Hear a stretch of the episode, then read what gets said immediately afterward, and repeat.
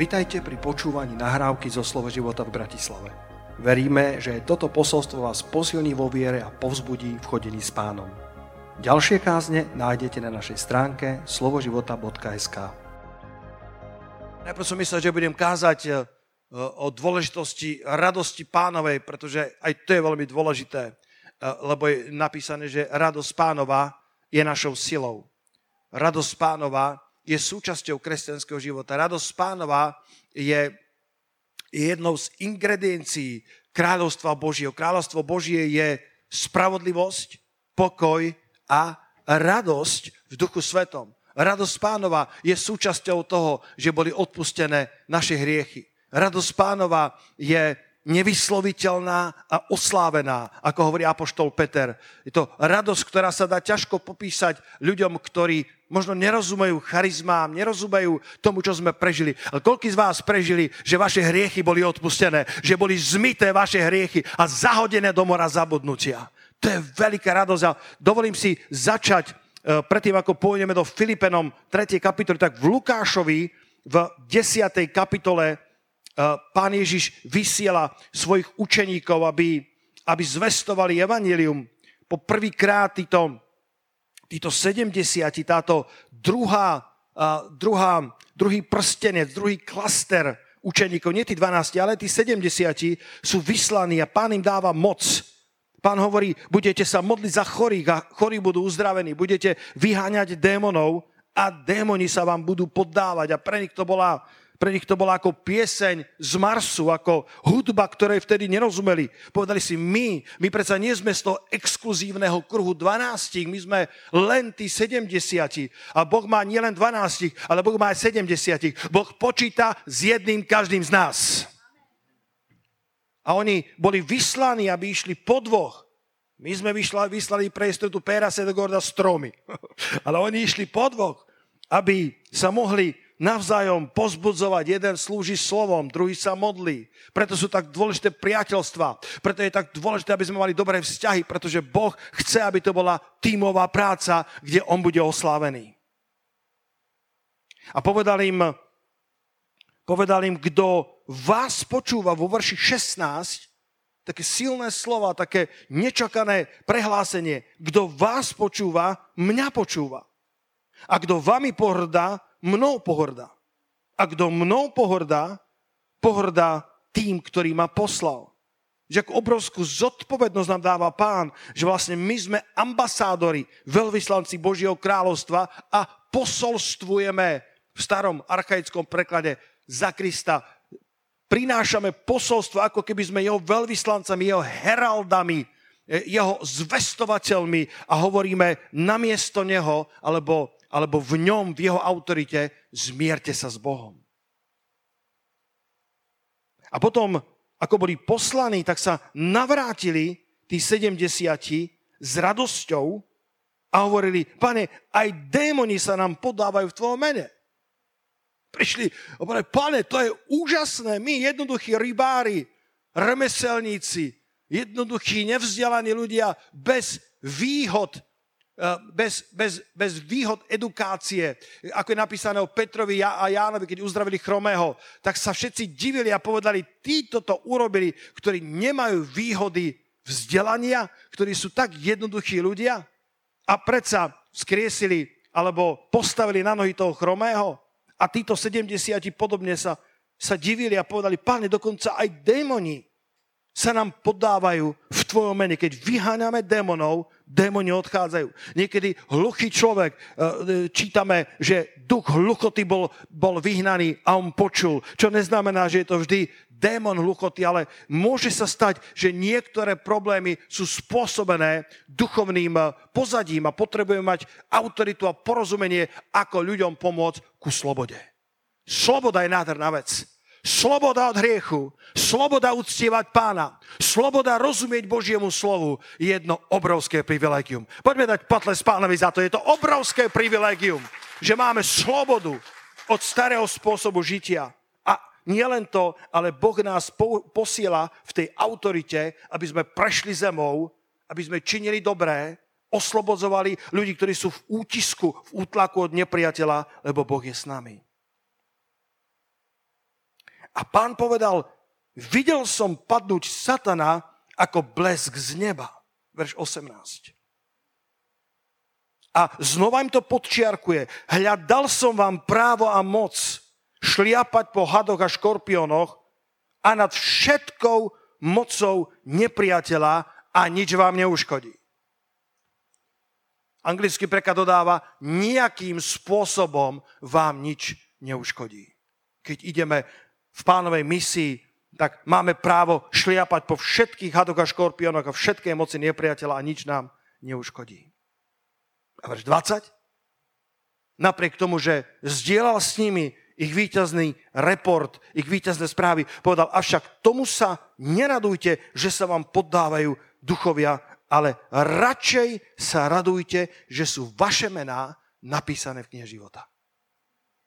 Koľko z vás sa radujete z toho, že máte mená napísané v nebesiach, že máte mená napísané v knihe života. Lebo v zjavení Jána niekoho som pripravoval na vodný krst a, a, a išli sme do týchto veršov neplánované, tak ma oslovili, že, že som si povedal, prečítam to aj e, na veľkom zhromaždení v zjavení Jána v 20. kapitole čítame o posledných časoch, čítame o väčšnosti a myslím si, že budeme viac a viac v posledných časoch zdôrazňovať väčšnosť. Myslím si, že viac a viac si potrebujeme uvedomovať, že ten náš čas, ktorý je odriadený na tejto zemi, je len na pár rokov, 70, 80, alebo ak je niekto silnejšieho vzozrenia, ako hovorí písmo, 90, 100, možno 110, ale potom prídeme na väčnosť. A tam budeme na veky s pánom. A tu čítame v zjavení Jána v 20. kapitole vo verši 12. A videl som mŕtvych, malých i veľkých. To boli tí, ktorí zomreli, ale žili, pretože smrť je len bránou do života po živote. Mŕtvi, ktorí zomreli a predsa žili. Malí, veľkí, podnikatelia, vzdelanci, jednoduchí ľudia, ľudia bezdomova, poslanci, prezidenti, malých i veľkých, stojacich pred trónom Božím. A otvorili sa knihy. Verím, že je to kniha o každom jednom z nás. Kniha toho, čo sme mali a mohli vykonať pre Božie kráľovstvo. Čo všetko bolo napísané o nás. Aký potenciál bol v našom živote. V ranej cirkvi sa rozprával taký príbeh, kde, e, kde vyučovali nových ľudí a povedali im, keď prijete do neba, tak vás stretne nádherná, žiariaca bytosť. A a, a tá, tá bytosť vás privíta v nebi a vy sa opýtate, kto si? A niektorí si poviete, toto je, toto je serafín, toto musí byť cherubín alebo aniel. A povedali, nie, to, tá slávna, žiariaca bytosť, to si ty, keby si žil naplno pre Božie kráľovstvo. Keby si žil podľa toho, čo všetko bolo napísané v tvojej knihe o tebe, Koľko z vás veríte, že vaša kniha má dobrý koniec? Že vaša kniha má dobrodružný príbeh? Koľko, sa zdá, že ten príbeh je celkom dosť veľmi dobrodružný? Koľko sa zdá, že je to celkom dobrá dráma, ale s dobrým koncom?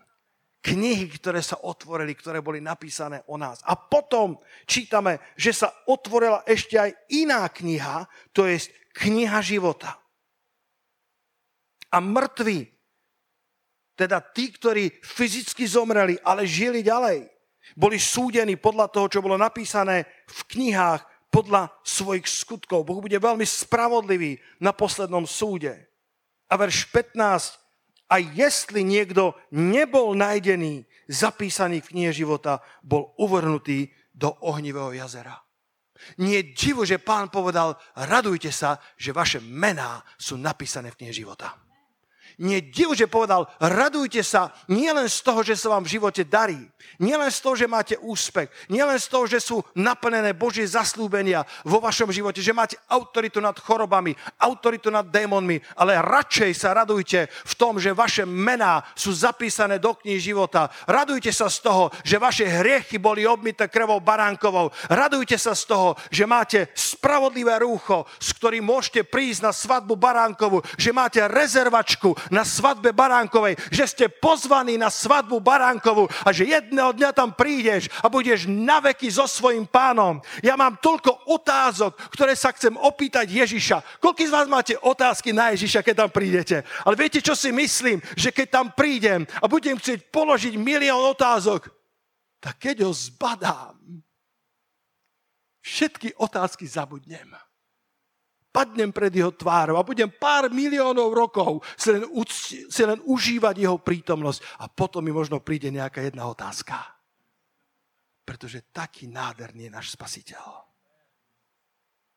Radujte sa. Možno sa ti nedári, ako by si chcel. Možno sa niektoré veci neudiali, ako si očakával.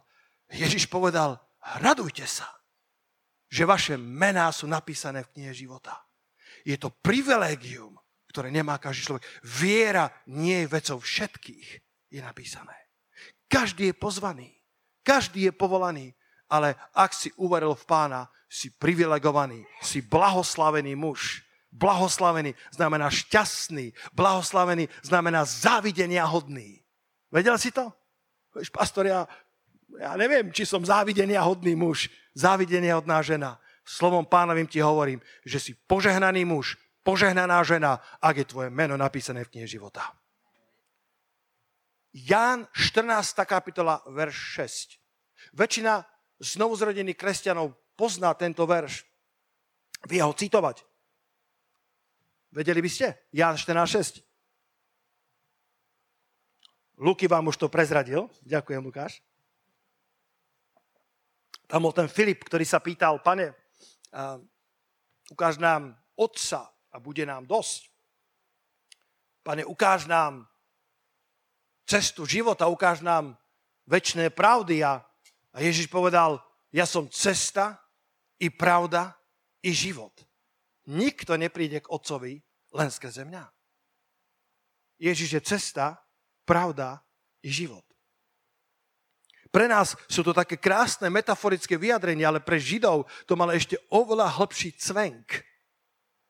Pretože niektorí z vás viete, že, že stánok mal tri časti. Vyskúšam vás, ktoré tri časti mal ten svetostánok. Vonkajšia dvorana, potom bola svetiňa a potom bola svetiňa svetých. A znalci hebrejskej histórie hovoria, že brána, ktorá, ktorá ťa doviedla do tej vonkajšej dvorany, kde obetovali zvieratá na zmierenie tvojich hriechov, na odpustenie hriechov, tá brána sa volala cesta. Brána, ktorá viedla do druhej časti, ktorá sa volá svetiňa, kde si našiel chlieb, svietnik alebo svetlo a kadidlo, ktoré symbolizuje uctievanie, chválu a modlitbu, tak tá sa nazývala pravda. A opona, ktorá voviedla človeka priamo do svetine svetých, kde stretával šekinu, doxu, Božiu slávu, skutočnú Božiu prítomnosť, tak tá sa nazývala život. Keď som bol na, na, na tábore Wildlife, tak som, tak som, tak som spomenul, uh, bol niekto na tábore Wildlife tu?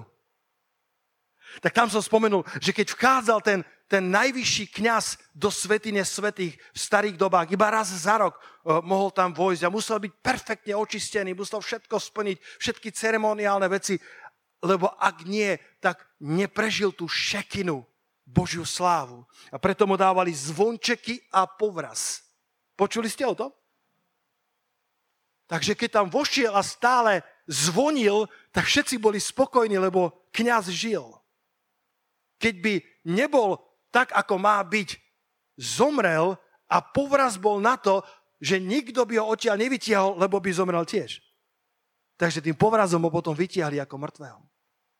A my sme dostali privilegium prichádzať priamo do svetiny svetých. My sme dostali privilegium cez Ježiša Krista, ktorý je cesta, pravda i život, aby sme prichádzali priamo k Otcovi skrze Neho. On je tá cesta do vonkajšej dvorany.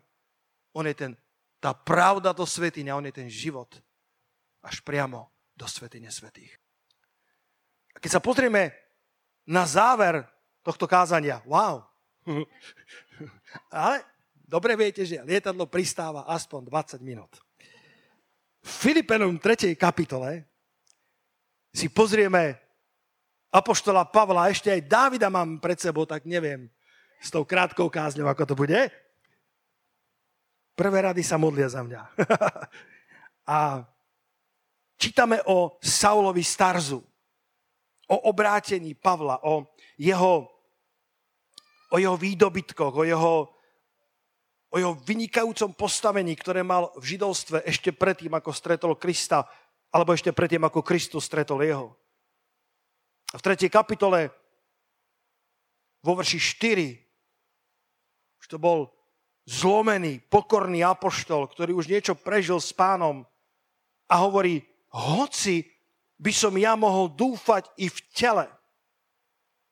Pa- Pavol mal, mal toľko vecí, na ktoré mohol postaviť svoju dôstojnosť. Pavol bol vychovaný pri nohách Gamaliela, čo je synonymom, alebo čo by som dnes prirovnal k tomu, ak si vyštudoval Oxford byť vychovaný pri nohách Gamaliela, Gamaliela, to bola najlepšie možné vzdelanie tej doby. Tvrdia, že apoštol Pavol bol pravdepodobne jedným z najmladších členov parlamentu Sanhedria, období parlamentu v histórii židovstva.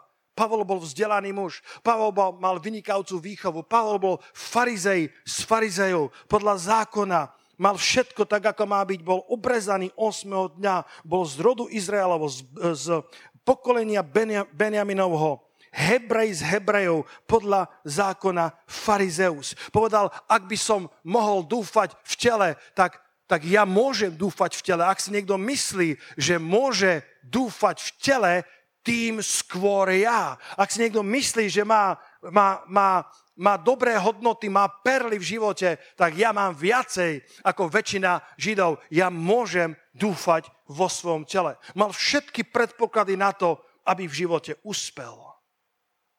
A predsa v evangelickom preklade v 3. kapitole vo verši 8 všetky preklady to hovoria správne, ale tento sa mi zdal uh, ako, ako ešte taký, uh, taký vypuklejší, ktorý prehováral ku mne a povedal, iste aj pokladám všetko za stratu pre nekonečne vzácne poznanie Ježiša Krista. Myslel som, že vás to natchne. pre nekonečne vzácne poznanie Ježiša Krista, svojho pána, pre ktorého som všetko stratil a všetko pokladám za smeti, aby som Krista získal. Je to ako tá vzácna perla. Pán Ježiš povedal o kráľovstve Božom. Pamätáte tie podobenstva? Myslím, že je to Matúš 13. kapitola, kde hovorí o tom, že kráľovstvo Božie je podobné tej vzácnej, drahocenej perle, alebo je, vzá, alebo je pripodobnené tomu, tomu poľu, na ktorom našiel skrytý poklad. A keď našiel ten skrytý poklad, tak utekal odtiaľ s radosťou predával všetko, čo mal. Možno, že to pole z hľadiska realít, z hľadiska e, trhu alebo nehnuteľnosti vôbec nevyzeralo ako pole, ktoré stálo za tú obrovskú plácu, za tú mzdu, ktorú musel dať, ale Málo kto na prvý pohľad videl, že na tom poli je ten skrytý poklad nevyčísliteľnej hodnoty. A my sme, bratia a sestry, vošli do Božieho kráľovstva. A možno ľudia okolo nás pozerali, že, že kam to chodíme a, a, a, a prečo dávame svoje srdcia týmto veciam. Ale to je preto, lebo sme na tom poli našli poklad nevyčísliteľnej hodnoty. A apoštol Pavol povedal presne toto. Povedal, ak by sa niekto mohol chváliť v tele, ak by niekto mohol povedať, že nepotrebuje Boha na to, aby uspel, ak by niekto mohol povedať, že, že nie je na tom tak zlé, aby mu nezostávala iná možnosť len sa chytiť Boha. Ja som ten. Ak by som mohol dúfať v tele, môžem dúfať v tele. Ak by mohli iní dúfať v tele, dovolím si povedať, ja viacej. To hovorí apoštol Pavol. Ale potom hovorí, bratia a sestry, priatelia, to, tie perly v mojom živote sú ako keby sivé, šedé kamene, ktoré ani len nie sú hodné, aby boli porovnateľné s tou najvzácnejšou perlou, ktorú som našiel v Ježišovi Kristovi. A to všetko, čo som kedy mohol získať, považujem za nič, za stratu, dokonca za smeti, aby som mohol poznať tú vzácnu vznešenosť Ježiša Krista. Môžeme dať potles pánovi za to. Halelúja. To je to, k čomu nás volá. Poznať tú vznešenosť známosti Ježiša Krista. Alebo ekumenicky hovorí vznešenosť poznania Krista. Pre nekonečné vzácne poznanie Krista. To je to, k čomu sme pozvaní, aby sme poznávali, aby sme, aby sme sa stretávali s týmto vzácným spasiteľom, aby naše poznanie to nebolo len takéto povrchné, len, len to, že vieme odčenáš, len to, že Niek- niekým som rozprával, eh, ktorý tiež sa pripravuje na vodný krst, ale eh, ešte dnes eh, to nebude možné a hovoril, že, že hlboko sa ho raz dotklo, keď počúval cez YouTube, a kde som kázal o tom a povedal som, či máš vzťah so živým Bohom, či máš skutočne intimný vzťah s ním. On bol nábožný človek a nemal ten vzťah. A dnes, ďaká pánovi, pozval Krista do svojho srdca a našiel tú vznešenú známosť Ježiša Krista, to najvzácnejšie, tá perla, ktorej sa nevyrovnajú všetky výdobytky tohto sveta. Bratia, sestry, zakrište, halleluja! Skutočné poznanie pravdy, života i cesty. Počul som jeden úsmevný príbeh, ktorý ma veľmi pobavil, verím, že aj vás. Einstein sedel v lietadle s Indom. A dlhá cesta pred nimi, Einstein hovorí, zahráme si hru. Ty sa ma opýtaš otázku, ak nebudem vedieť odpovedať, pretože som Einstein, dám ti 500 dolárov. Ja sa ťa opýtam otázku, ak nebudeš vedieť odpovedať si len int, jednoduchý človek, dáš mi 5 dolárov. To mohol byť aj Slovák, podľa mňa. Povedal, to je dobrý biznis, beriem. Ty si múdry človek, ty, ak nebudeš vedieť, dáš mi 500 dolárov a ja tých 5 dolárov nejako dám. Tak Einstein začal, hovorí, dobre, moja prvá otázka je, povedz mi, ako ďaleko je mesiac vzdialený od Zeme. A ten iný rozmýšľa, hovorím, to fakt, eh, to neviem takto narýchlo, vyťahol hneď 5, 5 dolárov a dávam mu. A Einstein hovorí, teraz je čas, aby sa ma pýtal ty. In sa zamyslel a povedal, dobre, mám otázku, mám hádanku. Čo to je? Má to tri nohy, ide to hore kopcom ale keď sa to vracia, má to štyri nohy. Einstein s tou všetkou múdrosťou a známosťou si láme hlavu pár minút a hovorí, to fakt teda neviem. A tak vyťahne peneženku a ťahá 500 dolárov a dáva Indovi. A minci medli ruky, že zarobil. A ďalšie kolo, Einstein sa ma pýta, hovorí, dobre, opýtam sa otázku, ale najprv mi teda povedz, aká bola správna odpoveď na tvoju otázku.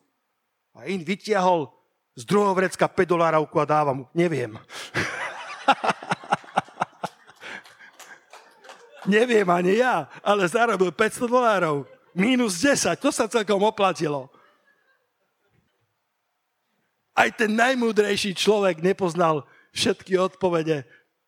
A ten Int sa zahral s ním takú hru na múdreho alebo na, na také úsmevné poznanie. Ale my, bratia a sestry, máme privilégium poznávať to najvzácnejšie, čo môže byť. Pravdu Evanielia, pravdu väčšnosti Ježiša Krista Nazareckého. Je, ti, je si pozvaný, aby si kráčal s ním v intimite. Tento verš tu nemám, ale môžem vám ho nájsť. To je 1. Korintianom. Oj, oj, oj, toto je dobrý verš. 1. Korintianom 1.9. Dúfam, že dobre čítam Božie slovo. Pozrite spolu so mnou, či som to našiel. Ak nie, tak Andrej s Martinom budú hľadať spolu so mnou. Dobre som našiel. 1. Korintianom, 1. kapitola, verš 9. Možno, Luky, skús tam dať aj, aký máš, evangelický. Wow, ten je dobrý. Pozri sa. Verný je Boh, ktorý vás povolal do spoločenstva svojho syna Ježiša Krista, nášho pána. Sú preklady, ktoré hovoria, že, že verný je pán, ktorý nás povolal do tej istej intimity, do toho istého levelu, do, do takého spoločenstva, ktorý mal Ježiš s otcom. Do toho si povolaný aj ty skrze Ježiša Krista. Cesta, pravda a život, ktorý vedie k poznaniu Otca. Ale Apoštol Pavol pokračuje a v, v 10. verši, už by som mal pomaly pristávať, vo Filipenom v 3. kapitole hovorí, že, že to všetko povážil za stratu, všetky tie perly, všetku tú, e, tú, tú múdrosť, ktorú mal, všetko, všetko to, čo mu bolo dané do vienka, ako veľmi obdarovanému človeku, považoval to všetko až dokonca za smeti. A vo verši 10 hovorí, aby som poznal jeho a moc jeho vzkriesenia, jeho zmrtvých stania. Aby som poznal jeho aj moc jeho vzkriesenia. Jeho, jeho vzkriesenie má obrovskú moc. Zažívali sme niektoré svedectvá s našim hostom, Perom Sedegordom. Mi napadlo iba jedno, ktoré by som znova podčiarkol, lebo sme boli navštíviť v nemocnici jedného chlapca, aj sestry, boli ste s nami tam a, a to svedectvo znova spomenul, pretože sme sa modlili aj za ňo, za tvoriteľský zázrak. A to svedectvo, ktoré povedal, bolo z Ukrajiny, kedy sa modlil pred pár rokmi za jedného, myslím, 5-6 ročného chlapca, ktorý mal iba jednu obličku, ktorá bola zväčšená a preto ja nie som v tom odborník, ale preto, že chodil krivo, nevedel držať dobré rovnováhu. A tak sa modlil za ňo, aj za jeho maminu. A, a po roku, keď sa vrátil do, na Ukrajinu, na to zhromaždenie, tak ten chlapec utekal, aby si, aby si zobral per hak a vystískal ho a bežal rovno. Bežal bez toho, že by bol naklonený, že by mal poruchu tej rovnováhy. A potom prišla mama so slzami v očiach a povedala, Per, musím ti vyrozprávať, čo sa stalo. Ty si sa modlil, aby mu Boh stvoril novú obličku. A uh, po štyroch mesiacoch, ako si od nás odišiel, keď sa modlíš, daj čas, aby pán pracoval. Nebuď taký, ktorý zaseje a hneď na druhý deň ide, ide kopať to osivo, či tam niečo zostalo, či už to vyrástlo. Daj šancu, aby to pôsobilo. Po štyroch mesiacoch ten chlapec povedal, mama, niečo sa so mnou deje. A začal chodiť rovno, začal sa správať uh, tak, ako to predtým nevedel. A potom išiel na kontrolu k lekárovi, ktorí boli v šoku a povedali, že má dve obličky, obidve sú zdravé a obidve sú tak veľké, ako majú byť. To je moc jeho zmrtvých stania. To je moc jeho vzkriesenia. Pavlo povedal, toto, to ja nenájdem vo svojom židovstve, to ja nenájdem vo svojom Oxforde, to ja nenájdem vo svojej elokventnosti, vo svojej výrečnosti, vo svojom vzdelaní, vo svojich uh, financiách. Toto nenájdem nikto, nikde. Ja som pripravený to všetko, čo som považoval za zisk, povážiť za stratu, len aby som poznal Ježiša Krista a moc jeho zmrtvých stania. Rozvíjajte svoje dary. Tam nechcem povedať, aby si popieral svoje obdarovanie. Možno Pavol bol práve preto použitý pánom tak veľmi, že mal niektoré dary a talenty, ktoré ho uschopnili, aby sa stal písateľom možno polovice, možno dvoch tretinovej zmluvy. Boh si môže a rád si použije dary, ktoré nám dal. Rád, e, e, e, dokonca nás pozbudzuje, aby sme roznecovali ten Boží dar, ktorý je v nás. Len nedovolme, aby dary, ktoré nám Pán dal, zatienili naše oči pre Spasiteľa. Aby to nebolo o daroch, aby to nebolo o našich perlách, ale aby sme boli ako apoštol Pavol, ktorý povedal, ja na to na všetko nič nedbám, nič z toho nezatieni moju túžbu poznávať Krista. Nech ti v živote úspech nezatieni oči, pretože niekedy je ťažšie spravovať úspech ako neúspech. Som počúval rozhovor s jedným veľmi bohatým človekom, ktorý bol kedysi veľmi chudobný a zbohatol. A moderátorka sa opýtala, že čo si kupujete za všetky peniaze, ktoré zarábate. A on sa chvíľku zamyslel a povedal, no keď som bol chudobný, tak som si chcel veľa vecí kupovať, ale nemal som za čo. Teraz mám za čo, ale nemám čas nakupovať. Lebo som tak zanepráznený spravovaním všetkého majetku, firiem, ktoré mi Pán Boh požehnal. Niekedy spravovať úspech môže byť náročnejšie, ako spravovať neúspech. Nedovol, aby to všetko, čo máš, či zobralo túžbu spoznávať Krista. A na záver, 1. Samuelova 17. kapitola, už len pár myšlienok. Hovoril som o Pavlovi, ktorý bol ochotný pre Krista a moc jeho zmrtvých stania vzdať sa všetkého. A Boh si ho veľmi použil. Boh použil dokonca tie dary, ktoré boli v ňom, očistil ich a cesto sa veľmi oslávil. Pravdepodobne Apoštol Pavol sa stal najväčším kresťanským učencom, písateľom, apoštolom celej histórie. A Dávid, keď prichádza na boisko v prvej Samuelovej 17. kapitole, Dávid bol skutočne tým posledným adeptom, ktorý by mal vyzvať Goliáša, toho predného bojovníka, toho filištínskeho hrdinu, toho MMA, klietkového bojovníka. Bol ten posledný, mohol mať iba 17 rokov a bol rumenej postavy. Hoci už mužnel, ešte zďaleka nebol bojovníkom. Nemal žiadny vojenský výcvik a už vôbec nemal bojovú výzbroj. Pozri sa v 17. kapitole vo verši 39. Nevypni len preto, že poznáš tento príbeh. Povedz susedovi, nevypínaj, lebo toto nevieš. Myslím si, že to nevieš. Myslím si, že niektoré odtiene, ktoré ukážem, ti neboli odhalené tak, ako ich budeš počuť. V 39. kapitole hovorí, pardon, 17. kapitole vo verši 39 hovorí,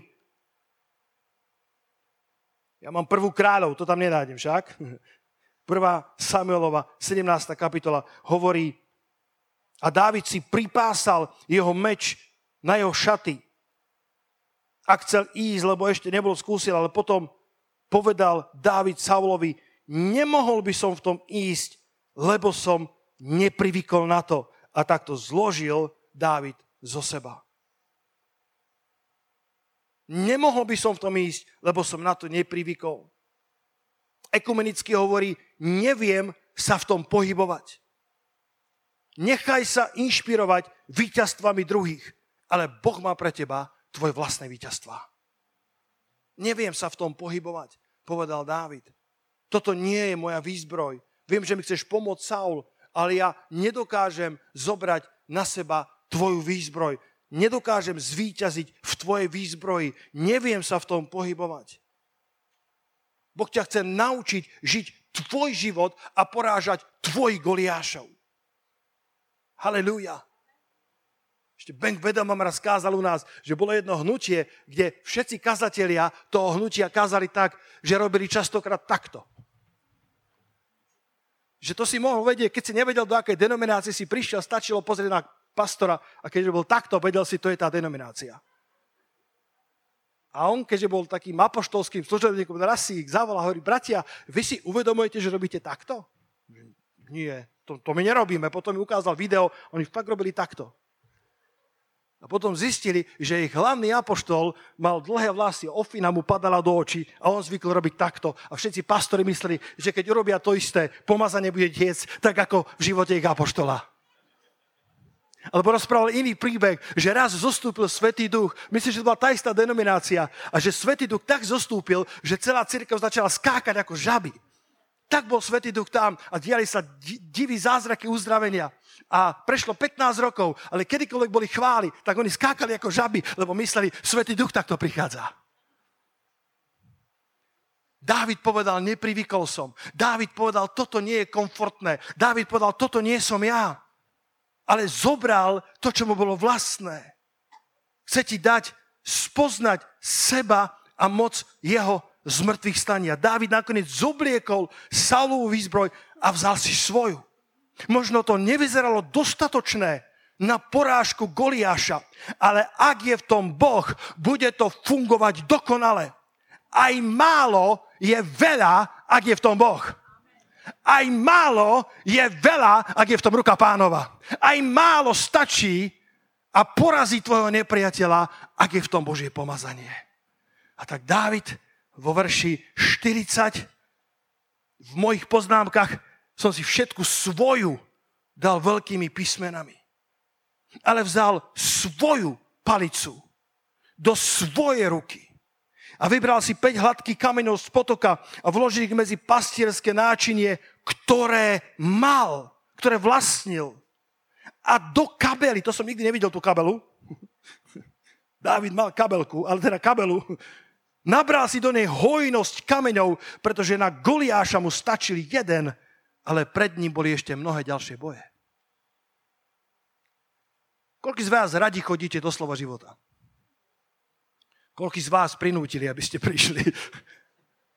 Verím, že do vašej kabely dávame dobré kamene. Že vás nabalujeme slovom pánovým a ukazujeme výzbroj, ako ju používať, pretože sú pred vami Goliášovia, ktorých máte poraziť. Dávid si nabral to svoje pastierské náčinie, tých 5 hladkých kameňov z potoka, dal ich do, tvojho, do svojho praku, ale aj do kabely. Nabral si, keď bude potrebné, aby mal dostatok munície, duchovnej zbraní proti nepriateľovi. Pripravuj sa v čase pokoja, aby ťa Boh mohol použiť v čase boja. Vložil to do svojej kabely, zobral svoj prak a vzal si, vzal ho do svojej ruky a tak sa blížil Filištíncovi. Halelúja. Boh bude s tebou. Povedz susedovi, Boh bude s tebou. Boh pôjde s tebou. Halelúja. Ak budeš ako apoštol Pavol, ak budeš ako Dávid, Boh pôjde s tebou. Poďte sa postaviť. Ešte budem čítať jeden verš, ale postavte sa. Ú, halelúja. Máme toľko svedectiev o, o tom, ako pán sa sa oslávil v našich životoch. Koľký z vás máte veľa svedectiev? Koľký máte kabelu plnú svedectiev? Som mi pripomenul, my sme boli tak nešťastní, keď sme museli ísť na vojenskú službu a bolo pár rokov po skončení vojenskej služby, kedy by sme nemali čo kázať, keby sme neboli bývali na vojenskej službe. A iste ste počuli tento príbeh, ale to mi vôbec nevadí. Boží duch povedal, povedz ho. A to bol čas, kedy som prišiel ako podporučík do Bratislavy, aby som bol, aby som bol uh, vedúcim čaty. Bol som asi 100 vojakov pod sebou. Boli moji noví učeníci, stovka mojich učeníkov. A prvýkrát som prišiel po troch mesiacoch prípravy niekde v Žiline a v Liptovskom Mikuláši do Bratislavy. A prvé, čo mi povedal podplukovník, povedal, povedal pán Čatá, som myslím, pán Čatá, je mi to strašne ľúto, ale prvú lekciu podľa osnov vojenskej vojenských e, regulí, musíte učiť vašich o kresťanstve. A tam sa potom učilo o jadrových zbraniach, ja neviem, o samopaloch. A prvá lekcia, kresťanstvo na Slovensku, bola názov. On bol nešťastný. Bol smutný, že takú ťažkú rolu mi dal. Ja viem, že to nerozumiete, ale viete čo? A nabalili mi asi 4-5 kníh. Tu naštudujte a prednášajte urobili capa záhradníkom. Halelúja! No ja som povedal, tak to nejako zvládnem, pán podpulkovník, ešte ma nepoznali, netušili, koho majú. A sto unudených vojakov sa zhromaždilo a hovorí, dnešná téma je kresťanstvo na Slovensku. Eee, všetci nešťastní. Videli tie 5-6 kníh na stole, čo som mal od môjho nadriadeného, som ich tak odtiahol na stranu a povedal som, dovolte mi povedať, čo Ježiš Kristus urobil pre mňa, ako ma spasil a dal mi nový život. Počul by si padnúť špendík na zem. Rozprával som svedectvo, ako ma vyslobodil z alkoholu, ako ma vyslobodil z cigariet. Všetci počúvali, všetci boli pripravení až na jedného. Svalnatý, silný kulturista, ktorého ruka bola ako moja noha. Fešáčisko, líder party. Evidentne všetci pozerali na mňa a na ňo, na mňa a na ňo. A on povedal, my toto, pán Čatár, nepotrebujeme počúvať. A veľká debata sa rozplynula, e, rozšírila o tejto téme. A odvtedy som mnohým svedčil o Kristovi a na konci vojny, vojenskej služby, sa starí vojaci dohodli, že sa mi pomstia. To som sa potom dozvedel. Ale ísť proti Božiemu služobníkovi je nebezpečné. Preto Biblia hovorí, že sa máme modliť za svojich nepriateľov, pretože si ublížia, keď pôjdu proti nám. A jedného dňa, už bolo ku koncu služby, ma nechali na celej rote, či čo to bolo, všetci pracovníci na plný úvezok išli domov a ja som zostal, aby som spravoval celú tú rotu. A večierka prišla a jeden starý vojak neprichádzal. Prišiel o hodinu a pol neskôr. Volal sa, dodnes to nezabudnem, Mravík. Maličký, také žabiatko, ale drzý, arogantný. A to bola taká malá chodba, úzka a po stranách boli vojaci v žltých pyžamách. Ondrej, za vašich čas boli žlté? V žltých pyžamách. Joško? A zrazu sa mravík votrel do tej chodby a ja ho vítam. Vojak mravík, prichádzaš neskoro. Bol opitý tackal sa. Hovorí, a teraz ti všetko spočítame, pán podporučík.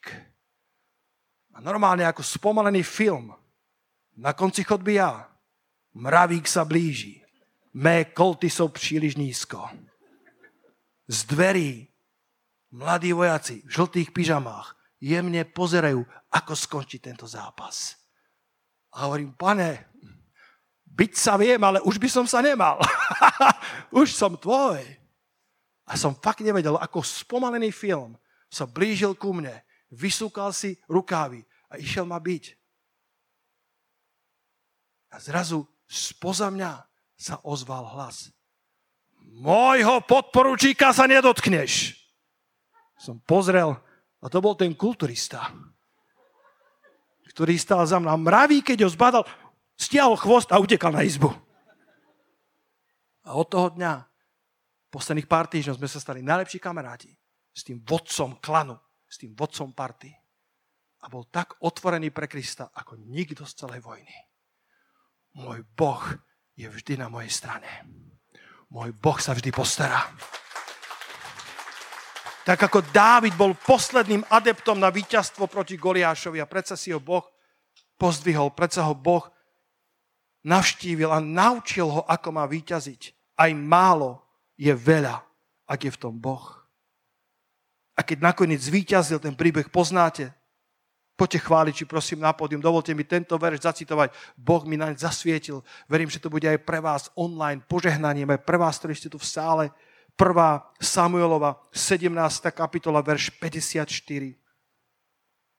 Dávid sa rozbehol proti Filištíncovi, nikdy sa neboj nepriateľa. Dávid išiel proti svojmu nepriateľovi. Neúcukol, neutekal, nekapituloval, ale bežal oproti svojmu problému. Roztočil ten prak. Goliáš získal takú konfúziu a potom ten kameň spravil hlboký dojem na jeho čelo. A padol a bol mŕtvý. A Dávid nebol zvyknutý narábať s mečom, tak vyťahol filištíncov, Goliášov meč a ocekol mu hlavu. A vo verši 54 Dávid vzal hlavu filištíncov a doniesol ju do Jeruzalema. A jeho zbraň, ten meč, zložil vo svojom stane. Dávid doniesol hlavu filištínca do Jeruzalema. Nech sa naše víťazstva stanú víťazstvami Božieho ľudu. Nech sú inšpiráciou pre všetkých. Nech ľudia vedia, že to, čo vykonal pre mňa, môže vykonať aj pre teba. Ale spravil ešte druhú vec. Goliášov meč zložil vo svojom stane, vo svojom príbytku. Uč sa zo svojich víťazstiev. Nech ti pripomínajú Božiu vernosť. Pretože ak to pán urobil vtedy, urobí to znova. Zhromažďuj si trofeje, ktoré ti pán dal v tvojich bojoch s nepriateľom. V tomto zbore máme niekoľko trofejí. V tvojom živote je niekoľko trofejí. Zhromažďuj ich a chvál pána za víťazstva, ktoré ti dal. Ak bol Boh verný vtedy, bude verný znova. Bude verný dnes, bude verný zajtra, bude verný o rok, bude verný až do konca. Kto na to povie amen? Halelúja. Poďme sa Poďme sa pomodliť. Poďme sa, poďme pred jeho tvára a poďme sa modliť. Nech sú naše víťazstva. Nech sú naše víťazstva víťazstvami, ktoré môžu byť zhromaždené v Jeruzaleme. Nech sú tie trofeje zhromaždené v Božom ľude. Nech sme inšpiráciou, pozbudením pre bratov a sestry. Nech sa vie, že aj keď je to málo, tak je to veľa, ak je v tom Božia ruka. Nech sa to vie, že aj mladý rumený Dávid, keď ide v mene hospodina zástupov, dokáže poraziť trojmetrového obra Goliáša. Ak je v tom Božia ruka, tak to stačí. Nech sa to vie. Nech to vie celý svet. Nech to vie celá církev, že Boh vie uzdravať zrakoviny. Nech to vie celý Boží ľud, že Boh vie zaopatriť financie. Boh má nadprirodzené cesty, ako sa o teba postarať. Nech to nech to Boží ľud vie, že Boh dáva plodnosť tam, kde je neplodnosť. Nech to vie celá církev, celý Jeruzalém. A potom sú niektoré trofeje, ktoré si schovaj vo svojom srdci. Sú niektoré trofeje, ktoré si daj do svojej kabely, ktoré si daj do svojho pastierského náčinia. Skladaj si tie trofeje a povedz, pane, takto si bol dobrý ku mne. Takto si bol verný v časoch, kedy mi bolo ťažko a keď bolo potrebné, Dávid si znova vyžiadal ten Goliášov meč, ktorý bol neskôr uložený s kňazmi niekde vo svetini Halelúja. Aby keď to bude potrebné, aby si vzal tie starodávne víťazstva a povedal, Bože, bol si mi verný vtedy, budeš mi verný aj dnes, ak príde mravík proti tebe, ak sa bude nepriateľ hnať proti tebe, hospodin spoza teba zavolá. Toto je môj služobník, toto je môj milovaný, ty si v zmluve so živým Bohom a on ťa nikdy nenechá a nikdy neopustí.